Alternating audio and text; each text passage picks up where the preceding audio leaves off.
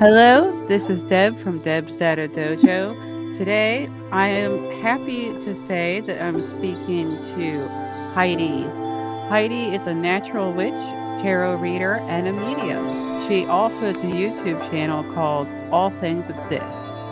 Heidi has discussed her gift as well as her experiences with the phenomenon on Twitter and on her YouTube. She has captured the phenomenon on film and shared her videos with the public. Also with me today is Kevin, co-host on Calling All Beings, who is also a behavioral technician. Thank you both for joining me today on the Calling All Beings podcast network. Nice to be here. Thank you.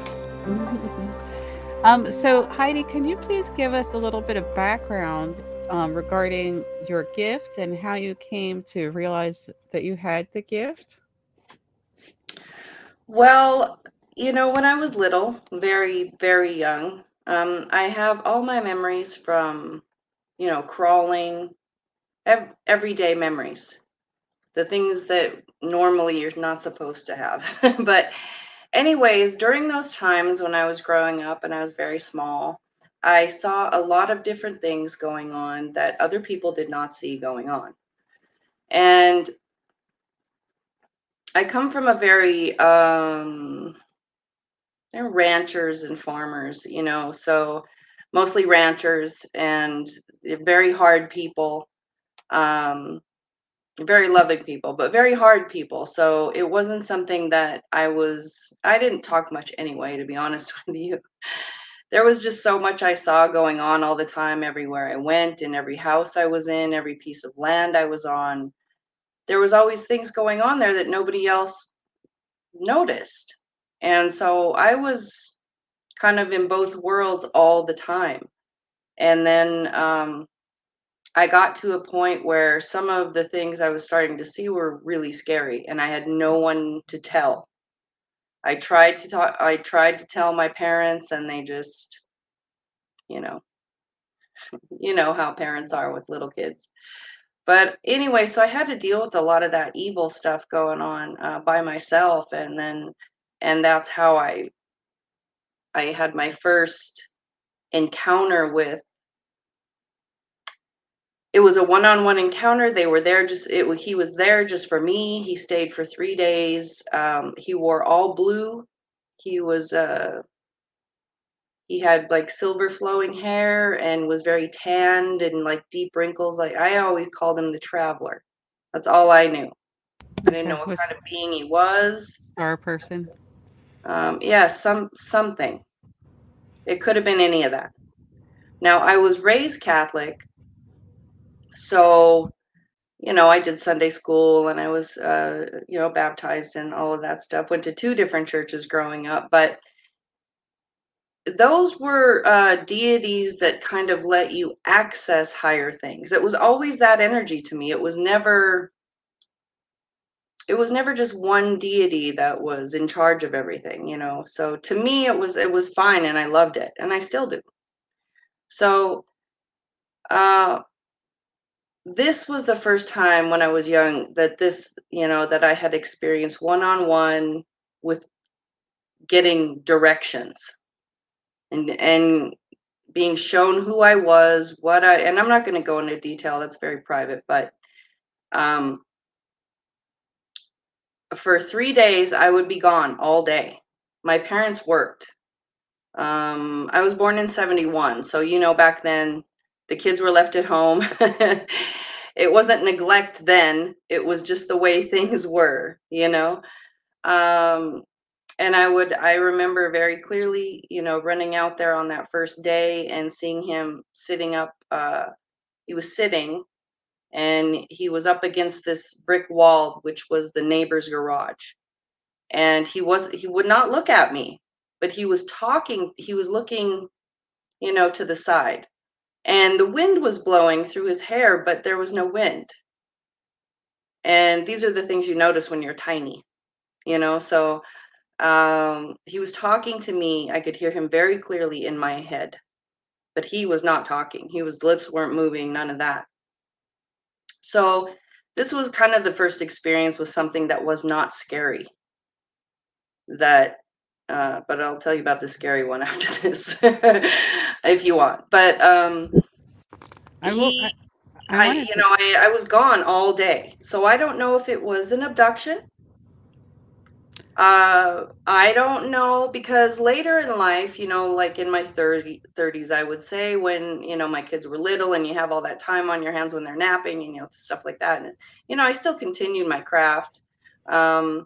Witchcraft has been in my family for generations. We all have some weird thing going on. Mm-hmm. And it just happens that my weird thing is kind of everything. Like no mm-hmm. being is off limits when it comes to my energy. And I can't tell you why. I can only tell you that I got directions when I was small on very clearly what I'm here for and who I am and what I'm doing and what's expected of me. And then on that third day, like I said, he was there for 3 days. And I'll tell you, I was gone until when my parents left in the early mornings, and then were gone all day and came back for dinner. I was gone the whole time. Just not here. So Heidi. So I don't know where I was, but I can tell you that I was in the clouds. That's all I know. I can tell you that I have heard of other experiences with children where they encounter almost an educator, who comes and helps them and guides them.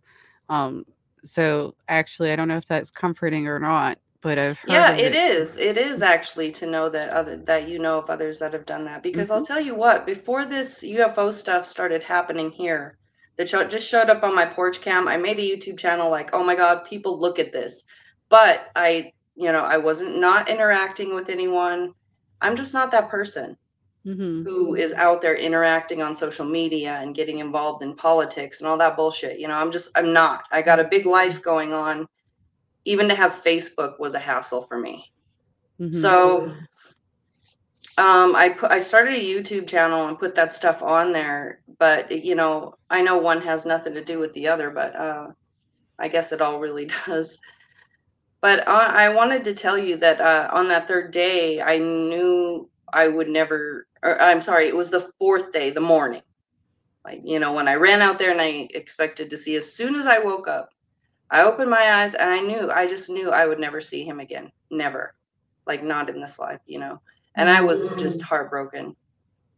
I was just inconsolable. And then just a couple hours later, you know, after waking up and I remember trekking around, Mom fed me breakfast and this and that. Needless to say, we were supposed to take over the ranch, and that didn't happen, and my family broke up that day. Wow. Dad left forever. You know, Mom went crazy. And so all of the instructions that I had just gotten those 3 days prior were immediately put on use. Like, now this is what you do. Or without that, my life should not have been successful in any way without that intervention.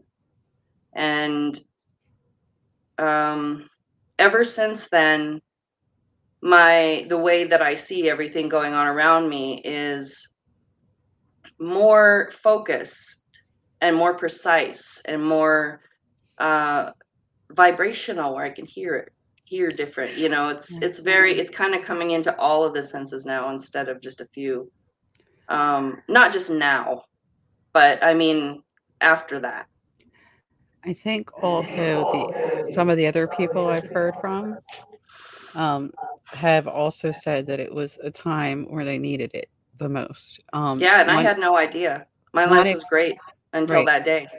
One example was, one of the people was a Native American or indigenous child, and he was in a school where they forced these children to be because they wanted to Christianize them, right? And he also got visitation while he was there, and that visitation helped him survive having to be in that school. I wonder if, you know, so many of us don't get that in one form or another. Yes, this is just a very, very caveman-like world we live in. You know, America itself is less, you know, than 300 years old. Everything is just in an infant stage here, like even us. So I really feel, you know, the makers and they do what they can with, but, you know, I'm just like everyone else. I get a little frustrated sometimes with why? You know, why? It's like, I know serious things that answer a lot of questions. And I have worked with, because of these UFOs, by the way, I have ended up working with some very freaking serious people, you know, that I never intended to, you know, even know. But now I am with all these people, and they respect me, and they ask for my information, and they, and I kind of feel like it is all leading back to those 3 days where I really believe, because I came across a picture, I think it was on like a tarot card or something. And it was of a person called Captain Ashtar from the Galactic Federation. And it was him. It was the guy who sat in my backyard. And I'd never seen anything even near his appearance. He was wearing all blue. Mm-hmm. His clothes were appropriate for the time I was in. A blue plaid, blue denim, blue backpack, blue denim backpack thing. But it was him. And I was like, okay, so I had to learn about, you know, all of that stuff. And I've always known that Orion was home. It just always echoes in my head ever since I was a tiny baby, that I look at Orion and I just hear this echo from, like, it's just a huge echo throughout the universe. It's home. And I was like, okay, but I don't live in that. I live here. Yes, I think there's a lot going on. It's hard to break it all down, but one thing that people have talked about is dual souls. I can't believe I'm talking about this. It's okay. That's a good thing. I've never told anybody this stuff. Well, we should probably Kevin, this is all your fault. We should probably have warned you. We're both counselors. That's like our professions. So yeah. Like, people tell us things. You know, they just trust us naturally. That seems to be the case. Yeah, because this is information that no one has. Cool. Well, we appreciate that you're telling us, and I want you to feel like this is important. That I feel like you need to know. A lot of other people are going through this. The person who made that card probably had a similar experience, and it inspired the artwork for that card. So other people have had this experience. So I wanted to sort of touch on, you know, you actually are thinking that this happened before a lot of things, but it sounds like you were already gifted. And one thing that I've been bouncing around is the possibility that maybe we have, some of us, genetic inclination. And it's not necessarily something that other people can't access because of their genetics. It's more like they just haven't activated those genes, which is something I've talked about before. You can activate these genes. So for whatever reason, you activated some of those genes pretty early on. Those genes that are probably going to help people essentially with survival. And it's an evolutionary thing, and probably genes that we had a long time ago, because there was a lot more record back then of these things happening back in history. And I wouldn't be surprised if a lot more happened that we didn't even get written down. That's what I feel. That's what I have always kind of known in my whole existence, is everyone is, I'm telling you, everyone is needed. Everyone is a very intricate part of what's going on in our 3D reality here. And their energy is so in link with everything else, or the trees, the ground, the piece of garbage, the cat, the whatever. It's all part of the same thing. And I think people like me and others can access all different kinds of that reality. I don't necessarily think it's because we've evolved. Or, you know, I think we are genetically predisposed. You know, certain tribes are shamans and certain tribes are warriors, are earthly and need to they don't have time for to be thinking about this stuff or dealing with what comes after or any of that kind of stuff.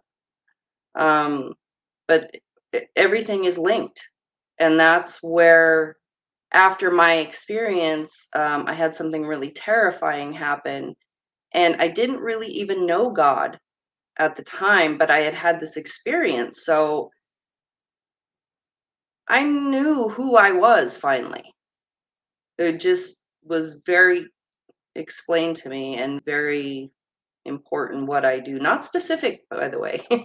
They were so not specific. Do this forever. Okay, you know, it's not specifics. It's a very profound meaning in everything that I was shown and told, that it kind of has to just consume your whole life. So after that had happened to me, I kind of felt entitled to not have to deal with the crap I was seeing and the things that were happening. Because no adult would believe me. They didn't, my parents wouldn't help me. I knew that I was, but after that, I felt that's the Heidi you know today is, you know, and ever since then is fearless, and I will face any being, and I have faced many and communicated with them and gotten the answers that I wanted. And they got the answers that they wanted. So I just opened myself up to all that because I kind of became fearless. I was like, well, listen, I have a job to do. And I don't care who you are or what you're doing here. My job is my job, you know, so you don't get to affect that. So I got that at a very young age, you know, so that led to a very successful and abundant life coming from a life I should not have that. Well, I was just thinking, and I don't know if you heard me say it, but I get the sense that you're protected. And I think other absolutely. People get that sense too, which is very confusing because there's also a sense that there is some evil and some negativity involved with the phenomenon. Unfortunately, that type of energy is so unevolved that it will attach to and, you know, thrive off of anything that is even a tiny bit more evolved than it. More advanced demons, and more advanced harmful entities, even ones that have been human before, and they just are that energy. There's nothing that will change it, except their own decisions and their what influences them. I mean, you can chase something out of a place, but it's going to be the same energy somewhere else, you know, and so you're protected. But, you know, with me, I am, they can see me wherever I go. It doesn't matter what kind of entity it is, they can see me. And for me, that has made me very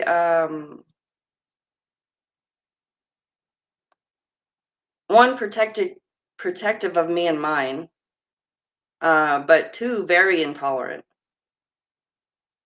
because I can see it. I can see what you're capable of. I can see what's attached to you. I can see that it's seeing me. And so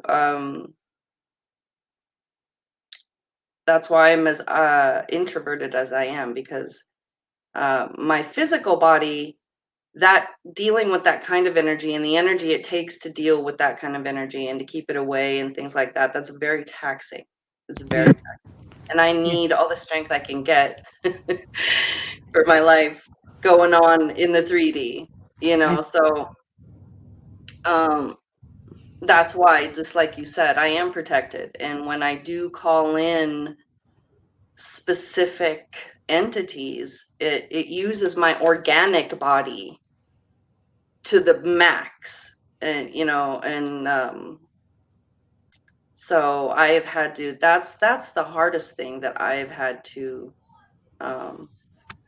balance in my life, is the physical effects on my organic body of dealing with what I open myself up to for people, because I am here to help y'all, because I can see it and I know its intentions and I know where it's going to lead.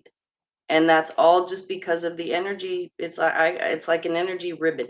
It's all just ribbons of different lights, colors, intensities. It really, really is a universe or multiverse of vibrations. It really, really is. And we know that scientifically, that, you know, it takes a certain vibration to have mass. Okay. It takes a certain vibration to, you know, yeah. I have a name for it. I call it the cosmic internet. Right? That's exactly what it is. Well, exactly. Terence McKenna, he called it novelty. I think that's what he meant by novelty. Well, whatever it is, I'm part of it all. And I did not know why until I was told why. And so I never questioned it. I already got the information. Once you're told the information, you don't go questioning it for the rest of your life. You use it, and you do, you know, you get the information. And that's kind of what I do with tarot and mediumship. It's just extra information that helps you keep ascending, because I truly believe with all my being, everything that, every type of weirdness that I am as a being, I truly believe that we are here to ascend constantly. It's like constant evolution. It's like a rock is constantly evolving to be more of that rock. I have referred, you know what I mean? We're constantly, it doesn't matter where you are, who you are, what kind of being you are. We are all evolving. And yeah.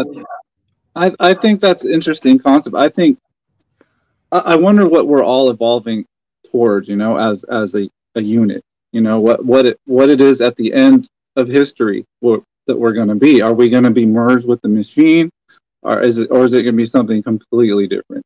I'm wondering. I'm wondering if UFO is what that is that's looking back at us. It's that thing that's at the end of history, you know. The total sum knowledge of history. Wow, I've never freaking heard that before, Kevin.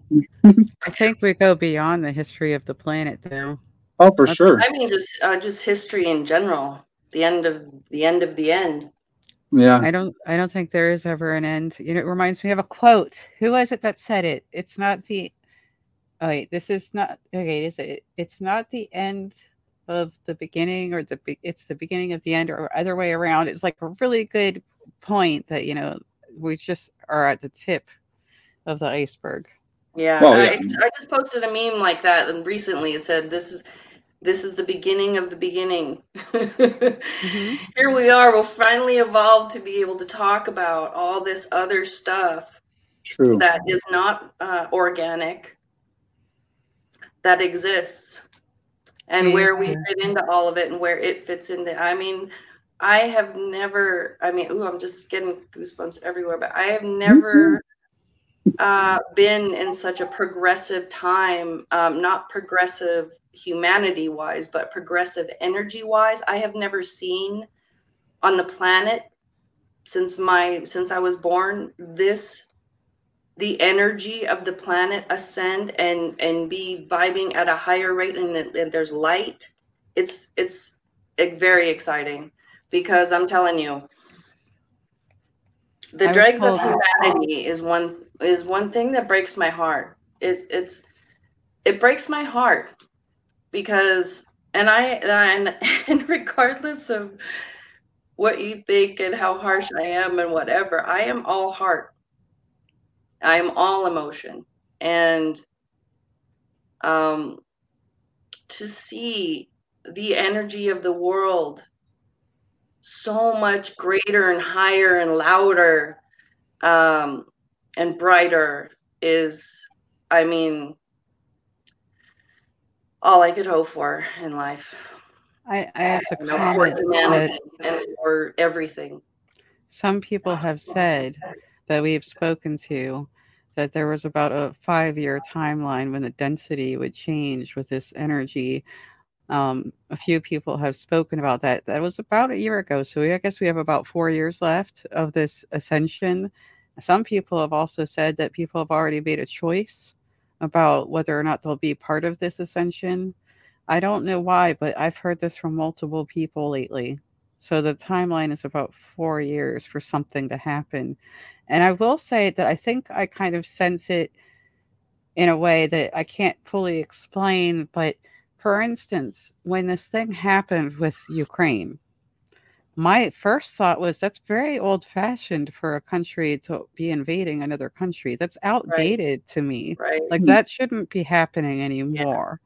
That's the sense that I got. I don't know if that means that I'm just in a different place than other people, but I just, for me, it just seemed really like that still happens. Like, why is that still happening? Why are people not paying attention to that? That doesn't need to happen anymore.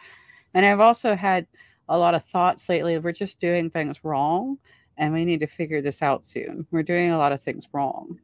What I'm seeing is I don't talk much because the things I have to say are serious and, they're real from where the energy is and where it goes and where it's coming from. With the, the poison in the, just our food supply, our water supply, the overpopulation. We are doomed. Yeah, and it's our fault. We did it. Virus attack that we've just gone through. We are absolutely doomed to stunt our evolution because we can't have kids. We can't bring kids into this anymore. That's why people aren't having kids. Oh, the birth rate is an all-time low. Well, you think?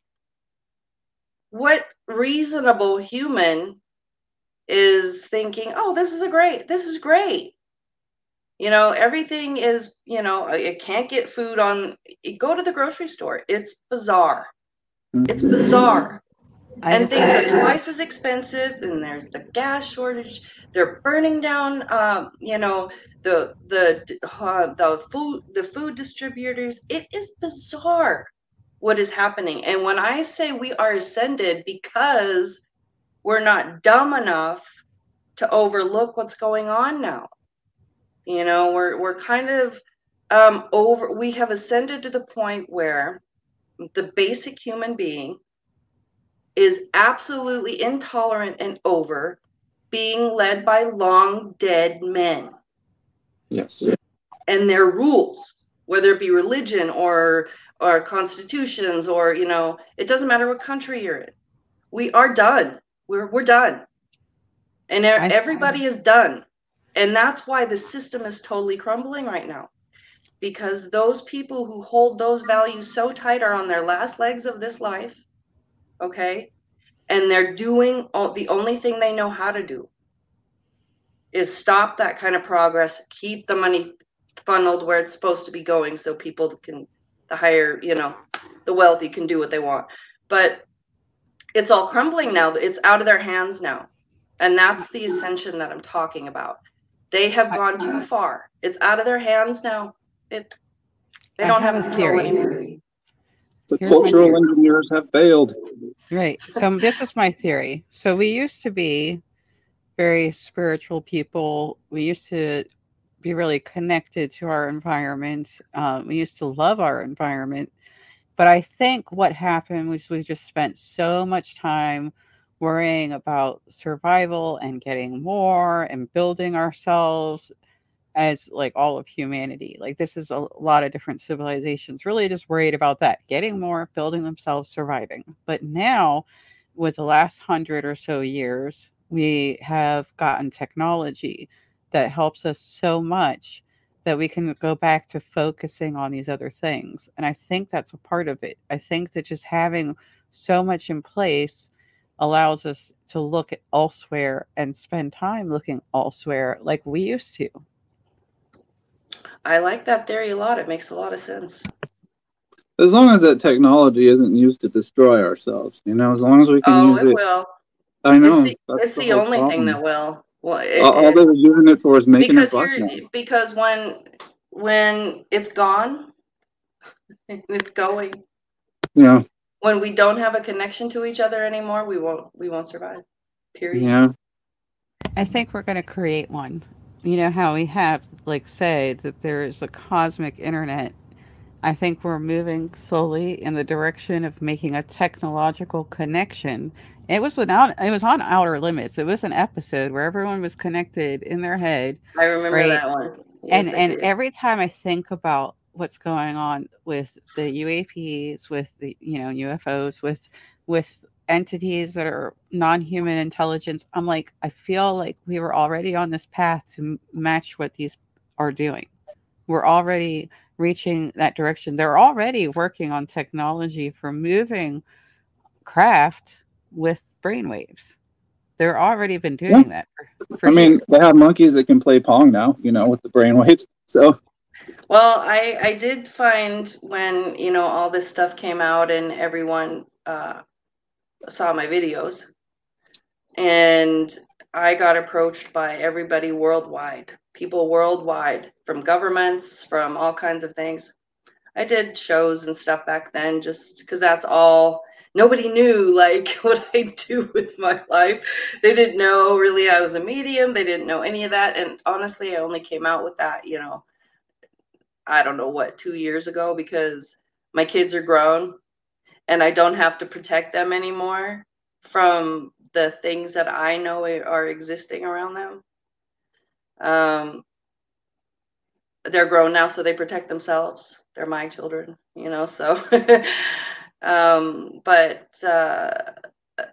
then, with the landing, Kevin knows what I'm talking about. The first video that ever happened was the landing, and it appeared that a craft landed on my street and came from the sky, landed on the street. All the lights went crazy, and it rolled down the street.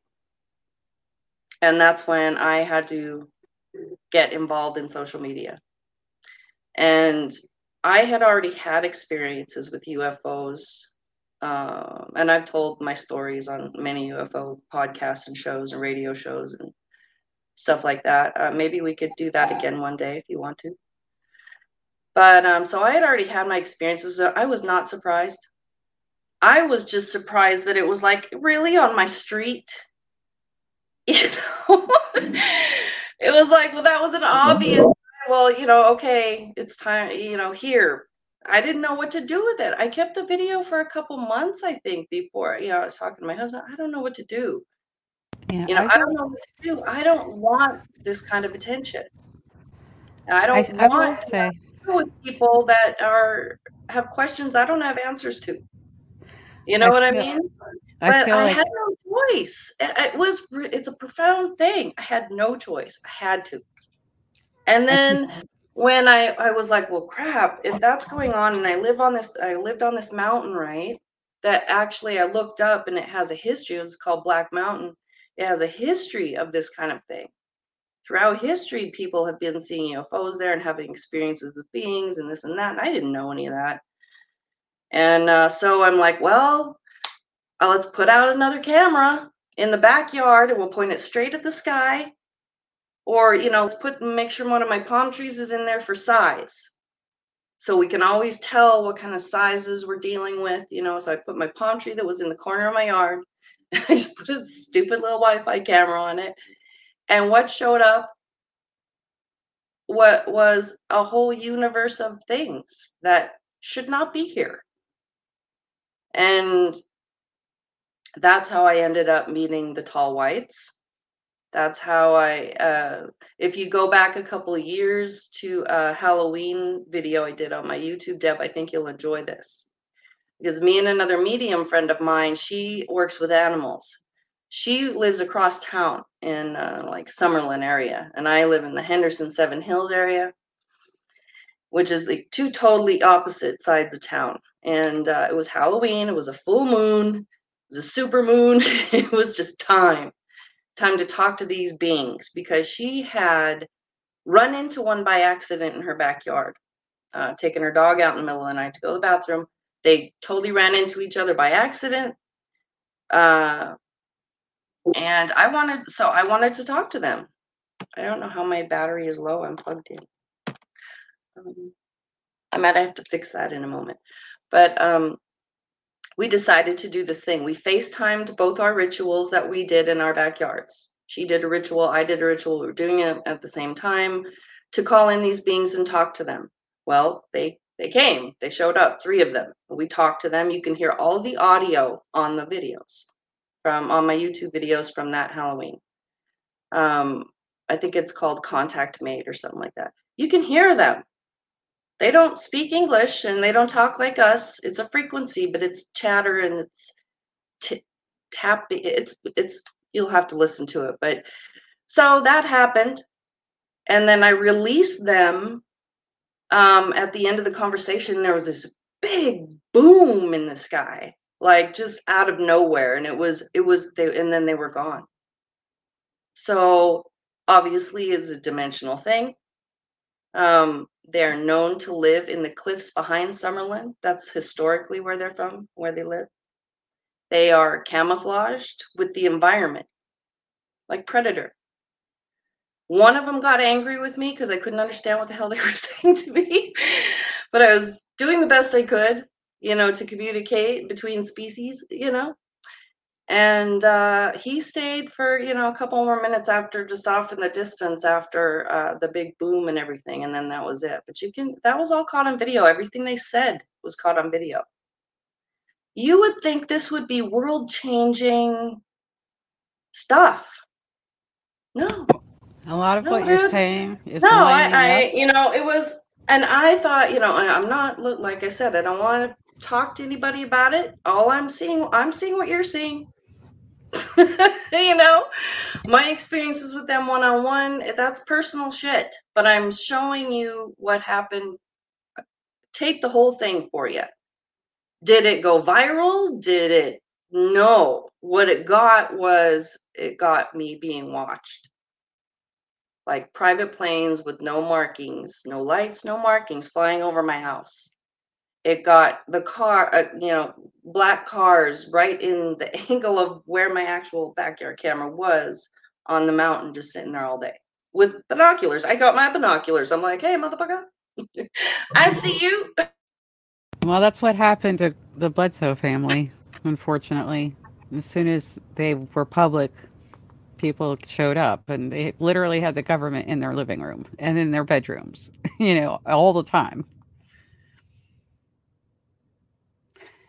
Looks like Heidi froze. She froze, or she's just smiling real big. Oh. I think maybe she did have a battery issue. Maybe the battery issue came to play. She'll be back. Yeah. Yeah. Well, let's take a quick break then from our sponsors. Yes, our sponsors are Calling All Beings, the podcast network. Yeah. Yay, Calling All Beings.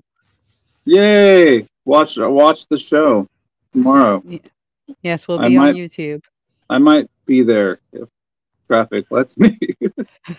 I like the 6 o'clock thing. This was no problem, man. Yes, this is my usual time. Oh, this is great. No pressure. And it's pre-recorded. That's nice, too. So we do see Heidi's camera again, but no Heidi. So she's probably working on the battery. Maybe she's... Oh, I want to see what's on her wall. Tarot stuff. Some, gigantic, enlarged tarot cards. I wanted to ask her some tarot questions, but she's got a lot to say. Yes, I have a feeling that I'm going to have to see her more than once to get everything that she has to say. I didn't know she's been at this long. That's crazy. I did see some of her videos, though. They're kind of cool.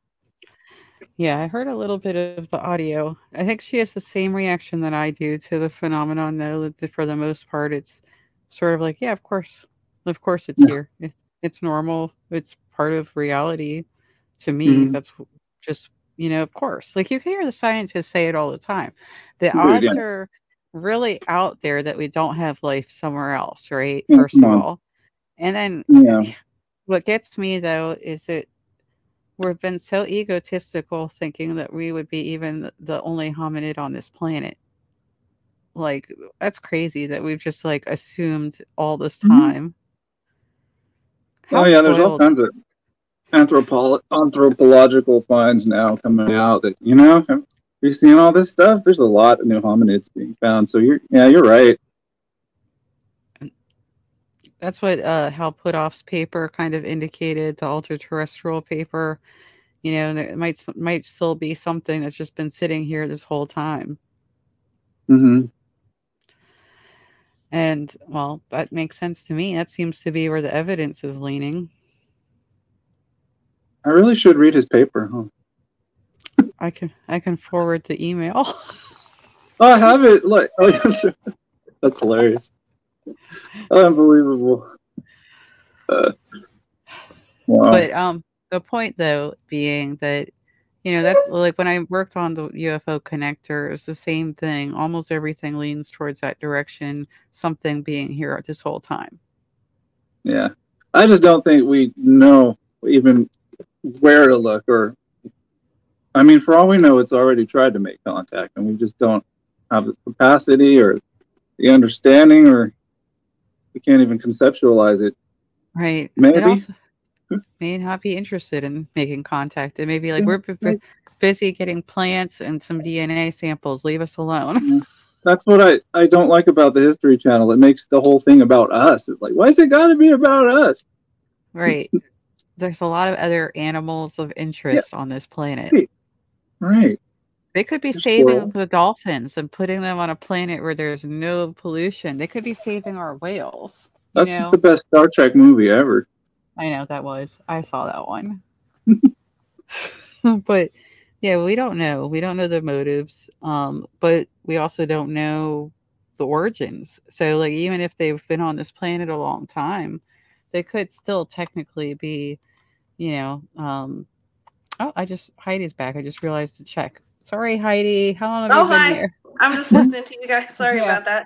Yeah, we were talking about, you know, ultra-terrestrial paper that Hal Puthoff published. So, yeah, I had it big and didn't realize I should probably make it small to see that you came back. Thank you for coming back. Thank you for having me back. Sorry about that. I don't even know how that happened. It's a very odd thing. There's no, it's been plugged in this whole time and it's behind my stuff. So, and it's so funny. The first cuss word I used, blip, that's it. Well, the universe. What were we saying anyway? Oh yeah. So I did tell you guys that, you know, when I get vocal about it, I get pushback from the powers that be. And what I learned by MUFON had wanted me to join for a long time, and they kept inviting me to their live meetings. And I finally went to one, and I said, okay, I kind of figure I'm going to join just to see, so I can get, you know, basically so I can get into the archives. I want to see if other people have had, you know, because, you know, listen, I hear constantly from abductees, and it's never good. And the thing I think I can add to this conversation that might not be a known thing, but it is something that I know and deal with, is that, you know, the grays, they are, you know, they don't have empathy. So if they're messing with you, it's because you have something in you that they need to know about. They are, you know, they have no care for pain or whatever. But what they are, I can tell you what they're looking for. They're looking for what I guess we would call the connection to God. They don't know either, because they're very unevolved. Unfortunately, they're so technologically evolved that they have no kind of care for other beings. They only have a job. And so they've lost that connection to spirit. Yeah, that's what they're looking for. Yeah, we've heard that before, but what also I think I want to point out is that there are other entities that look like the Greys, and they get mushed in with them, because I do think there are entities that are just like them in many ways, might have a slight, you know, tonal difference, maybe slight height difference. Like a lot of people are talking about 3-foot entities, not 4, you know, things like that. A lot of entities that are these similar look. It's not any of the other ones that are similar. It's the very specific ones that are doing the abductions and things like that. They are used for a specific person, specific reason, because they can get the information without the conscience and the guilt and the shame and the not wanting to hurt another living thing. They don't have that. And that's why they are used to do that. It seems like they get used by the Tall Whites and some other. Yes, they are used by not just them, but so I wanted to tell you guys about MUFON. You want to talk about it? Go ahead. It might get controversial. But so, you know, I don't like to be a part of groups, because what can happen is, you know, a leader of the group or someone who runs things or whatever can kind of have a bad reputation or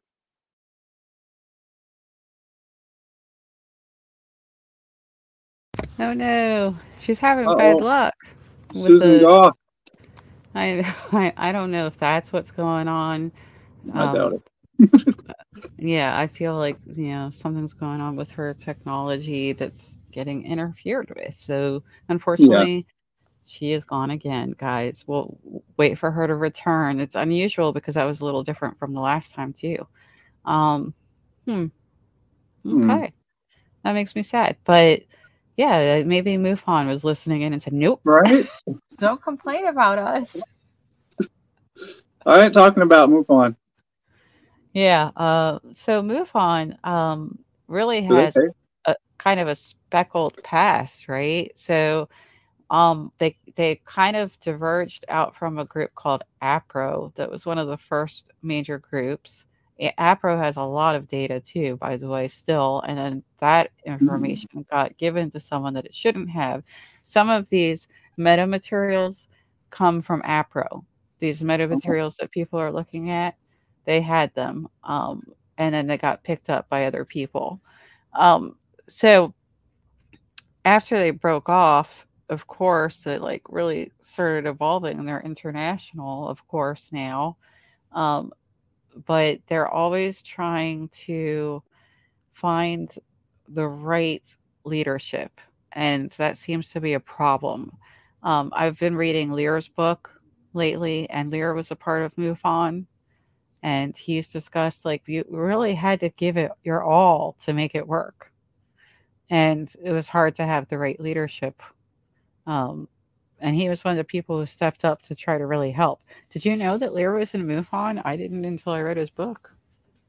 I had no idea. I have to admit, like when I read that, I was like a little bit shocked. I didn't know that he was put in the position that he was, because he was already in a UFO group.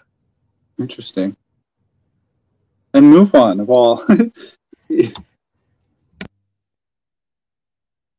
At least it wasn't like SETI, you know. Nothing against SETI. Well, for radio signals. You know who's in SETI, right? Who's in SETI? A lot of NASA people. Oh, well, that's okay. A lot. Anyone we know? You know, I don't really think so, but I will say that when I go through the SETI page, it's like page after page of someone who's in NASA. Huh. What is that about? What do you think that's about? Is it the horse before the cart or the cart before the horse? Are they interested in this because they're in NASA, or were they interested in it and that's why they went into NASA? Oh, interesting. I don't know. I don't know. Anyone who would stick around NASA would value radio signals. I don't know. They're going past that now, though. They're doing tech messaging signatures and stuff. They're crazy. Trying to be more clever about this. But I just really wonder sometimes about people's backgrounds. Like, as soon as you are affiliated with a group like MUFON or NASA, you know, you have to kind of put two and two together about what's going on. Mm-hmm. You know, there's a just huge chunk of these original UFO people were into remote viewing. I didn't know that. Yeah, I made a whole chart. It's on the UFO Connector under the aviary, where I started crisscrossing how people connect. And there's a lot of background connections. Like, you know who has the most? Oh. Hal Puthoff. He's the Kevin Bacon of UFOs. So Hal Puthoff is the unknown variable. He is the known variable.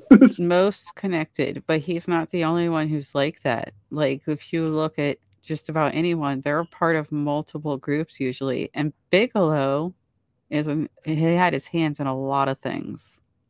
Why is it all the same people? That's what makes you wonder. You know, are they engineering something? Right. So, for instance, Christopher Mellon, he was in he was part of a website called UAP Data. Guess who else was a part of that website in that group? Leslie Keane. Oh, Leslie Keane. What? Right. Okay. Reporter. Yeah. Okay. These are things that you have to kind of know, and it makes you wonder what's going on. Why this? And then, you know, you hear about the Invisible College, and you're like, well, I know some of the members for sure. Mm. They left a trail. You know, you could look up a list of the members of some of these groups, like FUFOR, which was the Fund for UFO Research. That was in Maryland. Welcome back, Heidi. So, so my browser just got wiped out. I'm back on the phone, and my security options on my computer are up. So I think we touched on something we're not supposed to be talking about. So, this is just not stuff that happens. So maybe we'll, maybe someday we'll talk privately about MUFON and the people I met there, and because I was really seriously just going to tell you that they already know. They already work with all of these different beings. They already know what our potential is, and they have deemed it not useful for humanity, not for their purposes. So we don't get to know. And another reason, you know, we're going to get full disclosure or anything like that is because of the people who are demanding information are the kind of people that we don't want aliens to be working with. We don't want to be represented by these people. We don't want to be represented by, you know, Tim McMillan or Mick West or these bullshit shows that are on that promote these people who just bring nothing but banter into a very, very, important subject. Mm. So, you know, they're never going to let the public fully know. And I didn't get to know that until I joined them and until I had access to a few different people who just happened to tell me their life stories like everyone does. What concerns me is the number of people who are doing this for greed. I'm really tired of people talking about, the technology. And then, you know, it's in the law, exploitation. And that exploitation's been going on for decades. One of the UFO files I found, which fascinates me, is called the Congo Exploitation Report. And it was almost impossible to read, but they were clearly looking at what they thought was a UFO and what it consisted of in the hopes of exploitation. Like, they were blatant about it. And some of the other UFO FOIAs out there are all about, can we use this? And how they do take things, they buy things from other countries and then send them to the United States to take a look at. Yeah, that's what Moon Dust was all about. Anything that fell from the sky. And that started predating satellites, by the way. Moon Dust was already in existence before satellites were up. So, yeah, that's the part that makes me nervous. I don't like that part. And a lot of people are actually saying that's actually a really dangerous part about all of this, too. People consider the technology part pretty scary. Mm-hmm. Well, what sucks is to know that we have the answers. We already have the answers to famine and disease, and we have the answers. It sucks to know that we know that, but we're never going to be able to use any of it because human beings cannot handle that yet. Mm. We're not, well, they think that we can. And, you know, we're evolving without them is the whole thing. The energy is changing without them. Our consciousness is rising without them telling us the truth. We're finding out the truth on our own. And now there's a whole bunch of us getting together. And it's going to continue. There's going to be more of us than there is of them. And that's, I think that's when the truth is we're going to be in a situation where we can demand to know what they know. Because it shouldn't take a person like me who deals with all kinds of entities to come into contact with military people and people who are the movers and shakers of the UFO community. It shouldn't take me having to get proof on video of what's happening, you know, out of our hands and the technology that's going on around us and think that they don't know. And they do know.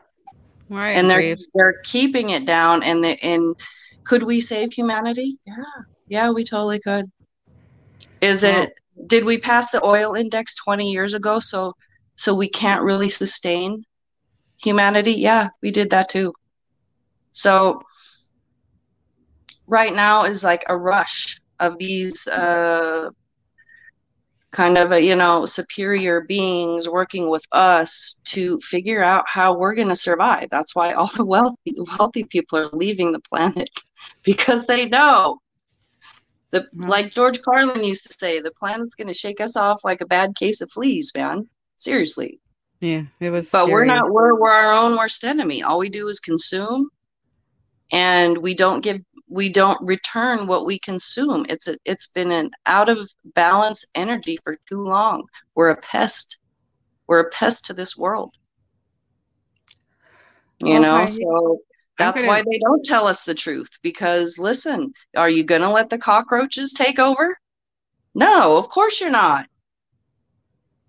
So they're never going to, they control everything. That's what I found out real quick. I was like, what the energy says and what you see with, in the 3D with your eyes, when that comes together, that changed me. That changed me, and it changed my focus, because it made me realize that so much is out of our control in our existence here, that your happiness, your peace, your balance, your good and bad, everything is in your hands here.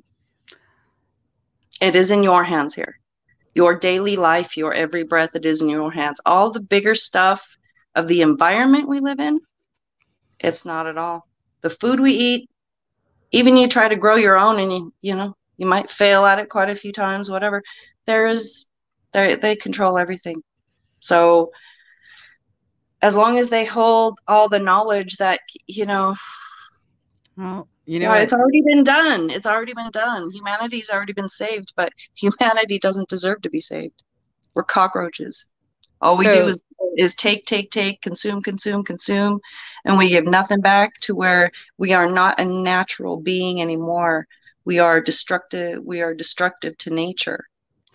So it's not going to change just because we are entitled to think that we should be able to live. No, we aren't entitled to anything.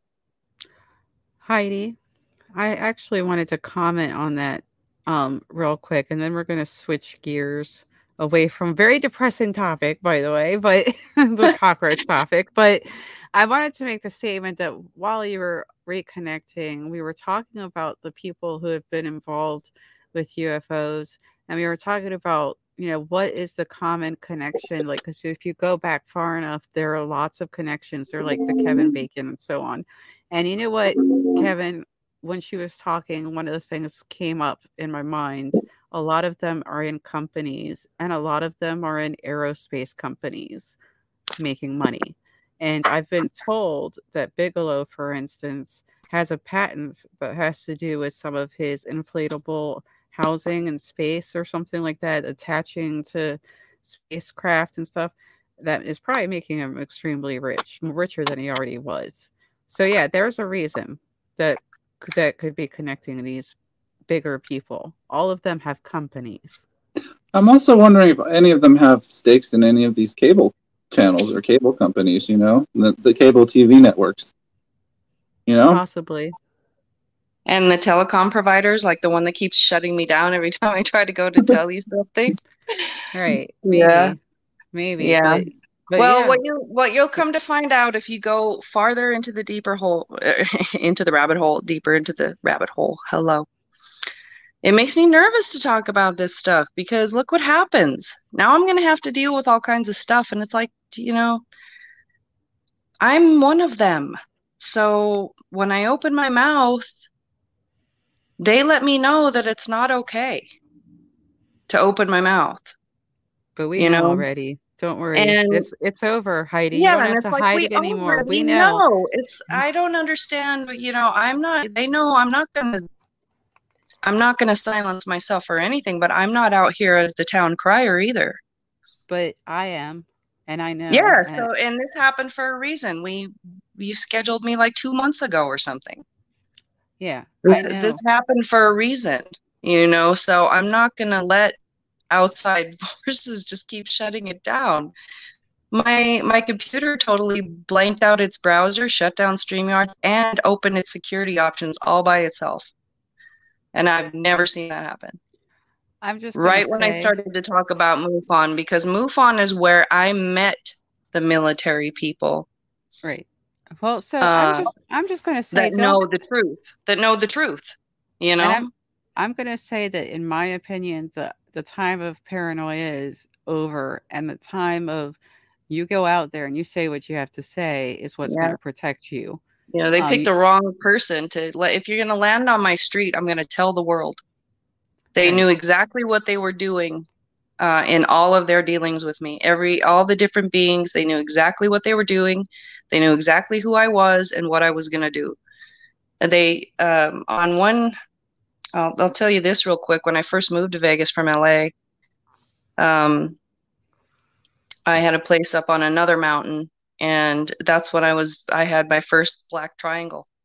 It was slow. It came from Death Valley. It took good 20 minutes to get to me. When it was right over me, it didn't have anything on the bottom. It was just matte. And I really felt that it was man-made. So it didn't really freak me out.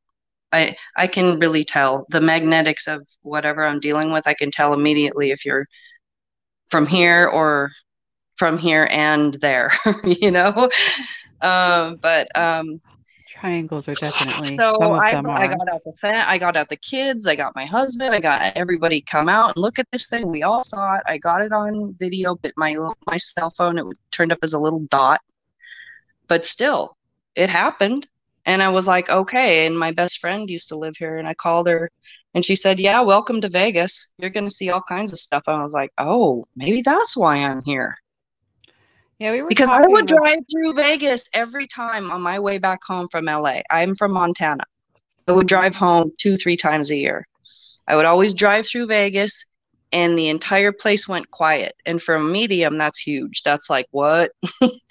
What's happening here? This doesn't make any sense whatsoever when a place goes dead quiet.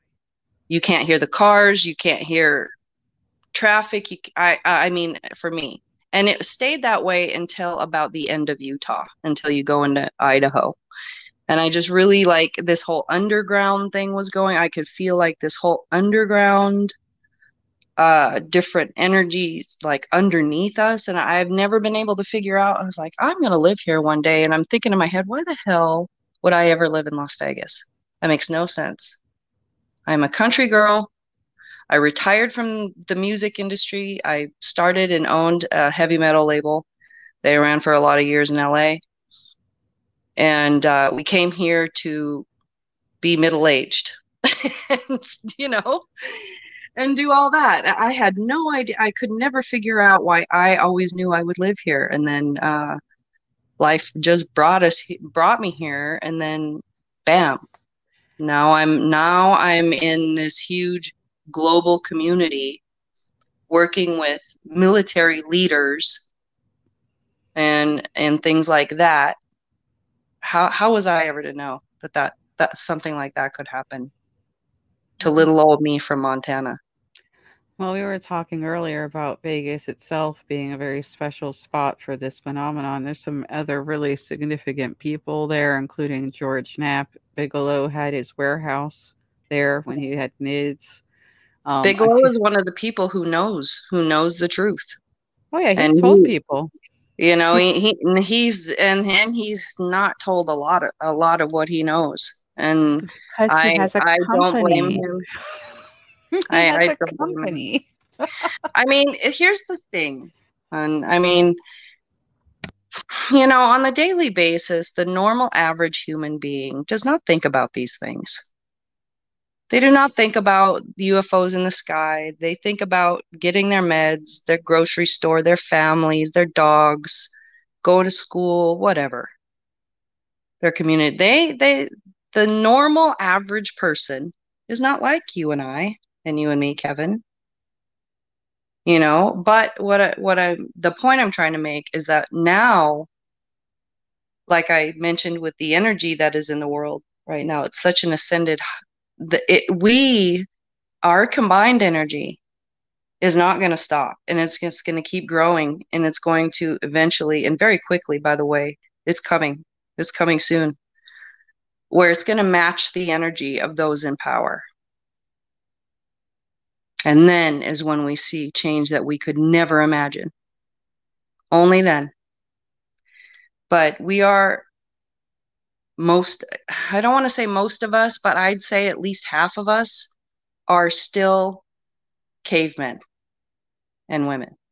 Well, I resent that because I have a high percentage of Neanderthal, and I think that's a benefit. Like, I have done a genetic test. I think Neanderthal is actually a benefit because the Neanderthals were probably more instinctive creatures.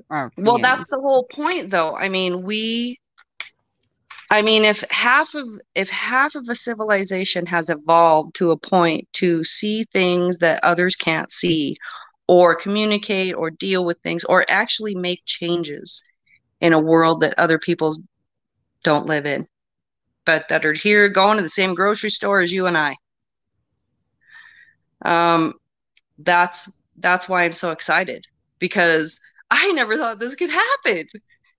In my life, I never thought this kind of progress of energy could happen. I don't know what happened, but I can tell you when it happened.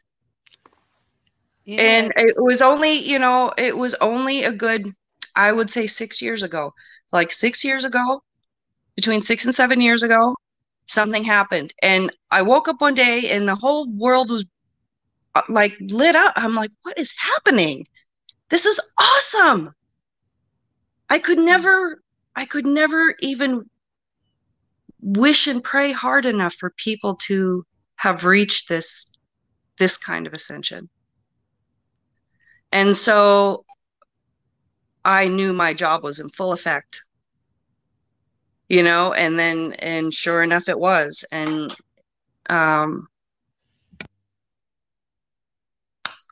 yeah, I'm telling you, it's going to happen. The balance of power is going to balance out to where we have as much say as the people who, you know, the military people and the people in the government and the people that already know about these beings and all the different beings and what they're doing here and our part in it. And we work with them, yes. And there is money involved, but hon, I don't care. I don't care about money, and it ain't about gold. It's not about any of that. This is about evolution.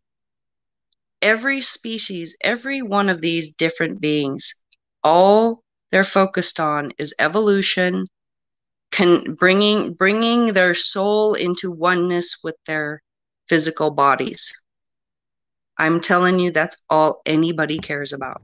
Everybody wants to be God. It doesn't matter what kind of being you are. And we understand so much more now and can share so much more information that our consciousness as a whole keeps growing and growing and growing until we're going to equal the powers that be and that are in control, and we're going to be able to, it's going to be fluid. Yeah, we can work with them. They can work with us. It's not a big, scary thing. You know, we will understand why not all of humanity gets to survive. I'm sorry. Just like all of a llama doesn't get to survive, or all of a mouse doesn't get to survive. Everybody is not meant for continuity in this in this civilization or survival. It's not depressing. It just is, you know? So Heidi, I have a thought about this, and this may be part of it. So if you look into the history of religion, one thing that is noticeable is that there's a lot of patterns, which indicates a much older religion that split apart and evolved into these different religions. Perhaps part of the secret of humanity is the fact that because we had these religions and connected to spirituality in this way, and at some point, you know, to star people, of course, also, we were evolving in a different way without technology that fascinated these technological beings. And we do probably have different aspects to our brains that allow us to have things like empathy.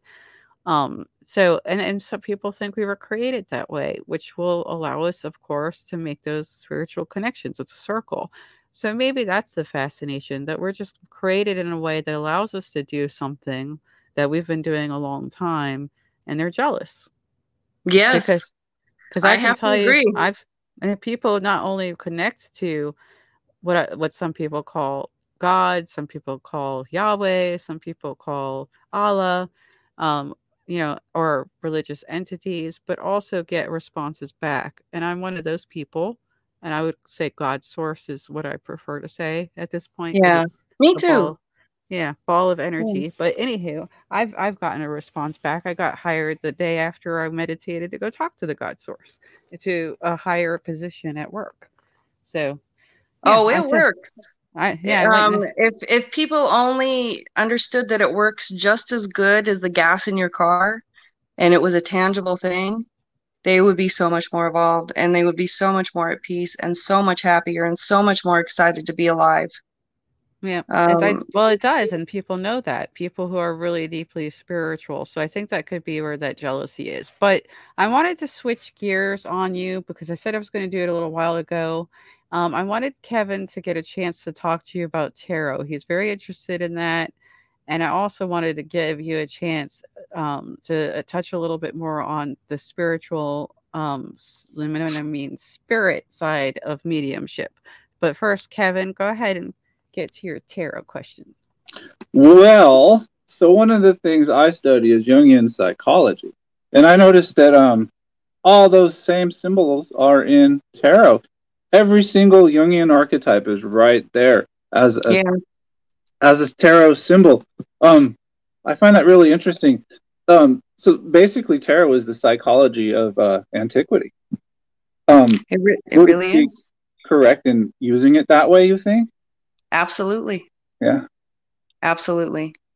Throughout our time in a civilization, we have always used some kind of actual action and divination in trying to get bigger answers. Even when we couldn't speak and we could barely make fire, we were throwing bones. And if they landed in a certain area, your great grandmother knew what that meant. Hmm. And then they would teach you what that meant and things like that. We've been communicating with spirit since the beginning. Not just indigenous people, but actual just human beings since we've been here. Animals do it. Mm-hmm. Elephants meditate. By that ancient religion. They remember their dead. They communicate with spirit all the time. And they've made it very clear without words because they're elephants. that this happens. Mm-hmm. You know, so that's just one example. You've heard of the elephant graveyard, Kevin, haven't you? The elephant graveyard. Yeah, they go visit the bones of their dead.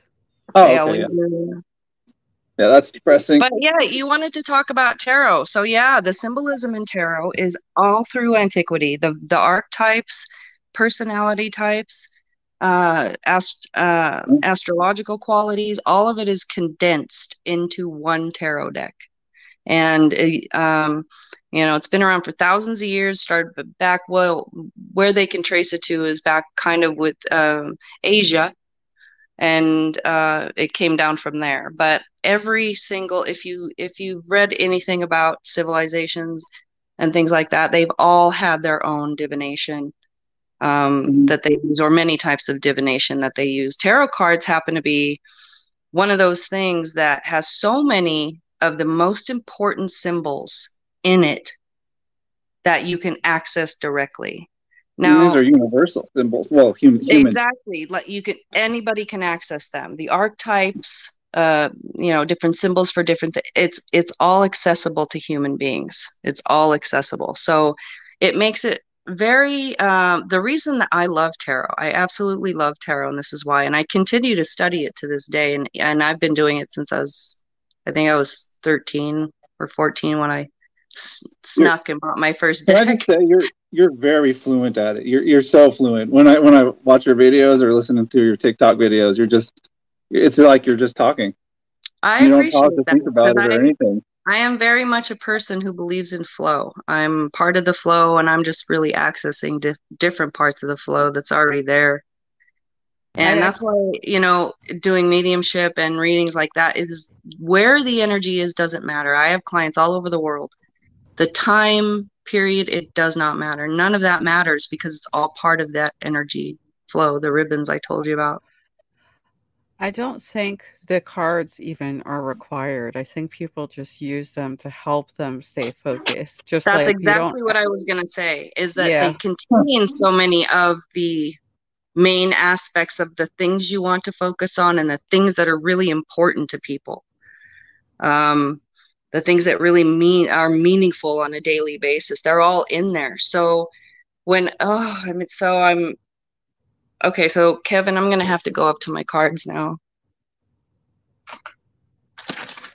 I just follow what they tell me to do. So the reason I'll say this while she's walking, for instance, another example is for scrying. When people use water or a crystal ball, they just do it to help them focus. They don't actually need those objects. It's sort of like that gives you the okay to attach to other things. That's kind of what it's like. It's exactly right.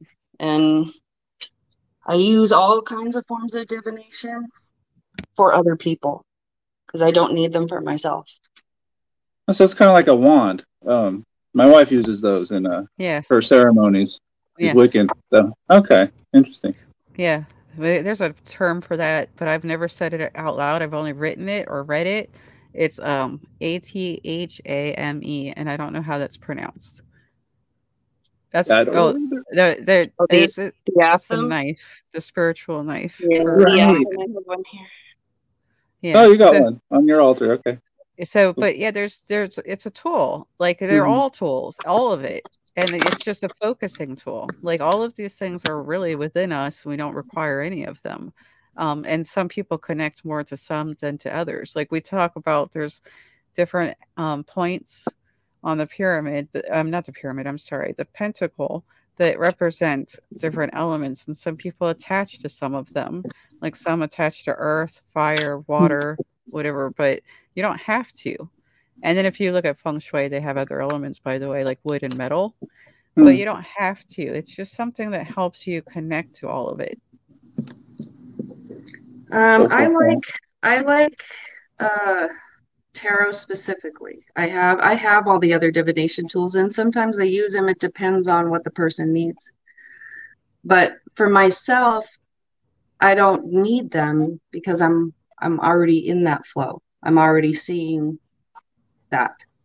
Mm-hmm. So scrying and things like that, water scrying, I have an obsidian crystal ball that really shows me a lot of stuff that I don't want to see. I'm just like, oh, no, no. Obsidian is a tricky stone. People wear it for protection, but you really shouldn't, because it reflects your shadow self first. So if you're already an asshole, do not wear obsidian. If you're already someone who is not, you know, a peacemaker or a caretaker or something like that, do not wear obsidian. Don't have it anywhere near you, because it's going to reflect your shadow self at you first. When I work with crystals, there are quite a few I won't work with, because obsidian, and on some days I'll have to go into my office here and cover my obsidian, because I have a scrying wheel too, and just cover them, because my own shadow self is smacking me in the face. And because I'm an energy reader, I can see where the energy is coming from. So I go and I cover my balls, clear myself, cover my ball. But I wasn't gonna say it. Yeah, I hear that a lot. Oh, but I wear obsidian. Well, I go, yeah, but hon, you're a hoe. So that's the life you're gonna get reflected at you 10 times fold if you keep messing with obsidian. You know? You know what the other thing is, I have to say, if you have studied Wiccan, you understand that there's sort of like a give and take in the universe, and what you should be doing is more giving rather than taking. So if anyone's coming looking to get something when they're using obsidian, that's kind of where the problem can be too. It's my husband's a poker player, and WSOP was just recently, which is the World Series of Poker, and one of the most famous poker players who we know and work with or whatever, he was given an obsidian bracelet by his girlfriend to go into the WSOP, and my husband told me that, and I said, why? Does she hate him? I mean, because this guy is a total a-hole. I mean, not a good person. Would step on your ground. You know what I mean? Not a good person. And I'm like, oh my God, did she do that on purpose? You know?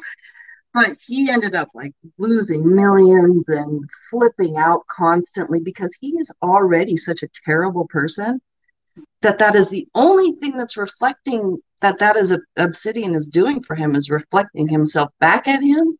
So everything went 10 times worse than what it would normally be on a day for this horrible person. Work is tough anyway. Videos were on Twitter and all this, and I'm like, oh my God. I'm like, who told him that obsidian? It'll ruin your life. It's interesting. Obsidian will ruin your life. If you are not a good person, if you are unbalanced and negative all the time, it will ruin your life. I will say though, like with these tools, if you find the right thing, like when you're meditating, there's some music that works really well for some people and doesn't work for others. These like CDs that are supposed to like put off sounds that you can't really even hear. Some of them work really well for some people and some for others. So everything is really just about what's going to help you focus your intention and all that stuff. So I don't know. So I feel like Heidi wants to read the cards. So we're going to let Heidi do her. Reading. No, these two were for me. Oh, the top two were for me here. I got the High Priestess and Death. And that means me, the High Priestess, needs to shut my damn mouth about a lot of things that we've been speaking about. I don't believe that. We're just going to leave it there. No, that's not death. Death is but I mean, I know Kevin has a message because, you know, I'm sitting there in my garage and, you know, I get covered in goosebumps, and I allow energy in my garage. That's where I go to open, if you will, to other energies, because my house is a fortress. It's gridded and nothing gets in my house, but I have not gridded my garage. I do that on purpose, or my yard. So I can still have, if something needs to talk to me, they still have access, because I don't want to cut myself off to anything that's important. doesn't matter who you are, but yeah. Ooh, I'm like shaking. I am like shaking. So I just want to see what needs to be said here.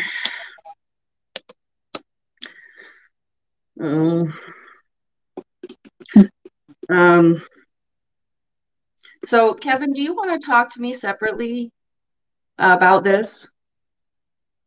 If there's any questions. Yeah. Okay. It's kind of involves family. Oh. And a relationship. Okay. So yeah, let's talk about that after the show. Okay. But it was important enough to be notified. Yeah. Okay. We'll talk about it after the show. Okay. It was sort of weird because right when you started doing his reading, Kevin's camera went blurry. Yeah, this is private information. It's somebody has something important to tell you about what you're dealing with right now. So we'll do that after the show though. Do you? I didn't realize it was going to be like private. Okay, so you know what? I think we're going to go ahead and wrap up so Kevin can find out what's in the cards for him. And we will say goodbye. So Heidi, can you please... Well, actually, let us start with Kevin. Kevin, please tell people where they can find you. I'm on Instagram and Facebook and Twitter at either... It's just Hilarious Kevin Works. I think that's what I am on Instagram, too. Okay. And Heidi, please tell everyone where they can find you. You can find me on Twitter. I'm usually active there every day. And you can find me on TikTok. And you can find me on YouTube with the UFO videos. And I do Zodiac tarot readings. And just helpful hints and stuff like that on my YouTube channel. It's All Things Exist. And it's Heidi Lee. LEA. Okay, so there will be links in the description for anyone who wants to go find Heidi. She's also let us know that, of course, for some of those readings, it's private. It's not something that we're going to be doing on the dojo. But I'm so grateful that you were able to come in and share a lot of your knowledge with us. I think we're going to have to talk again in the future. You have so much information to share. And I feel like that you need someone just to be able to talk to about some of these things. And don't worry. It has been great. I admit it has been great because there have been no females, honestly, that I've ever talked to. I will tell you that it was nice to have that aspect going on, especially with the awesome information that you gave me. I didn't realize that there are so many others with this same kind of experience, which I didn't know until I came to Twitter and started meeting lots of people, Yeah, there's definitely some people that you may want to talk to specifically. But in the meantime, I'm going to say take care to everyone who is listening. Thank you for listening to the dojo today. Remember, the dojo is part of the Calling All Beings podcast network. And if anyone needs to reach me, I'm at Study of UAPs, and you can find me on Twitter, LinkedIn, Facebook, so on and so forth. You can find me on YouTube at the Calling All Beings show. And if anyone needs to reach out, of course, please do so. Also, you can find me on UFOconnector.com. Take care, everybody.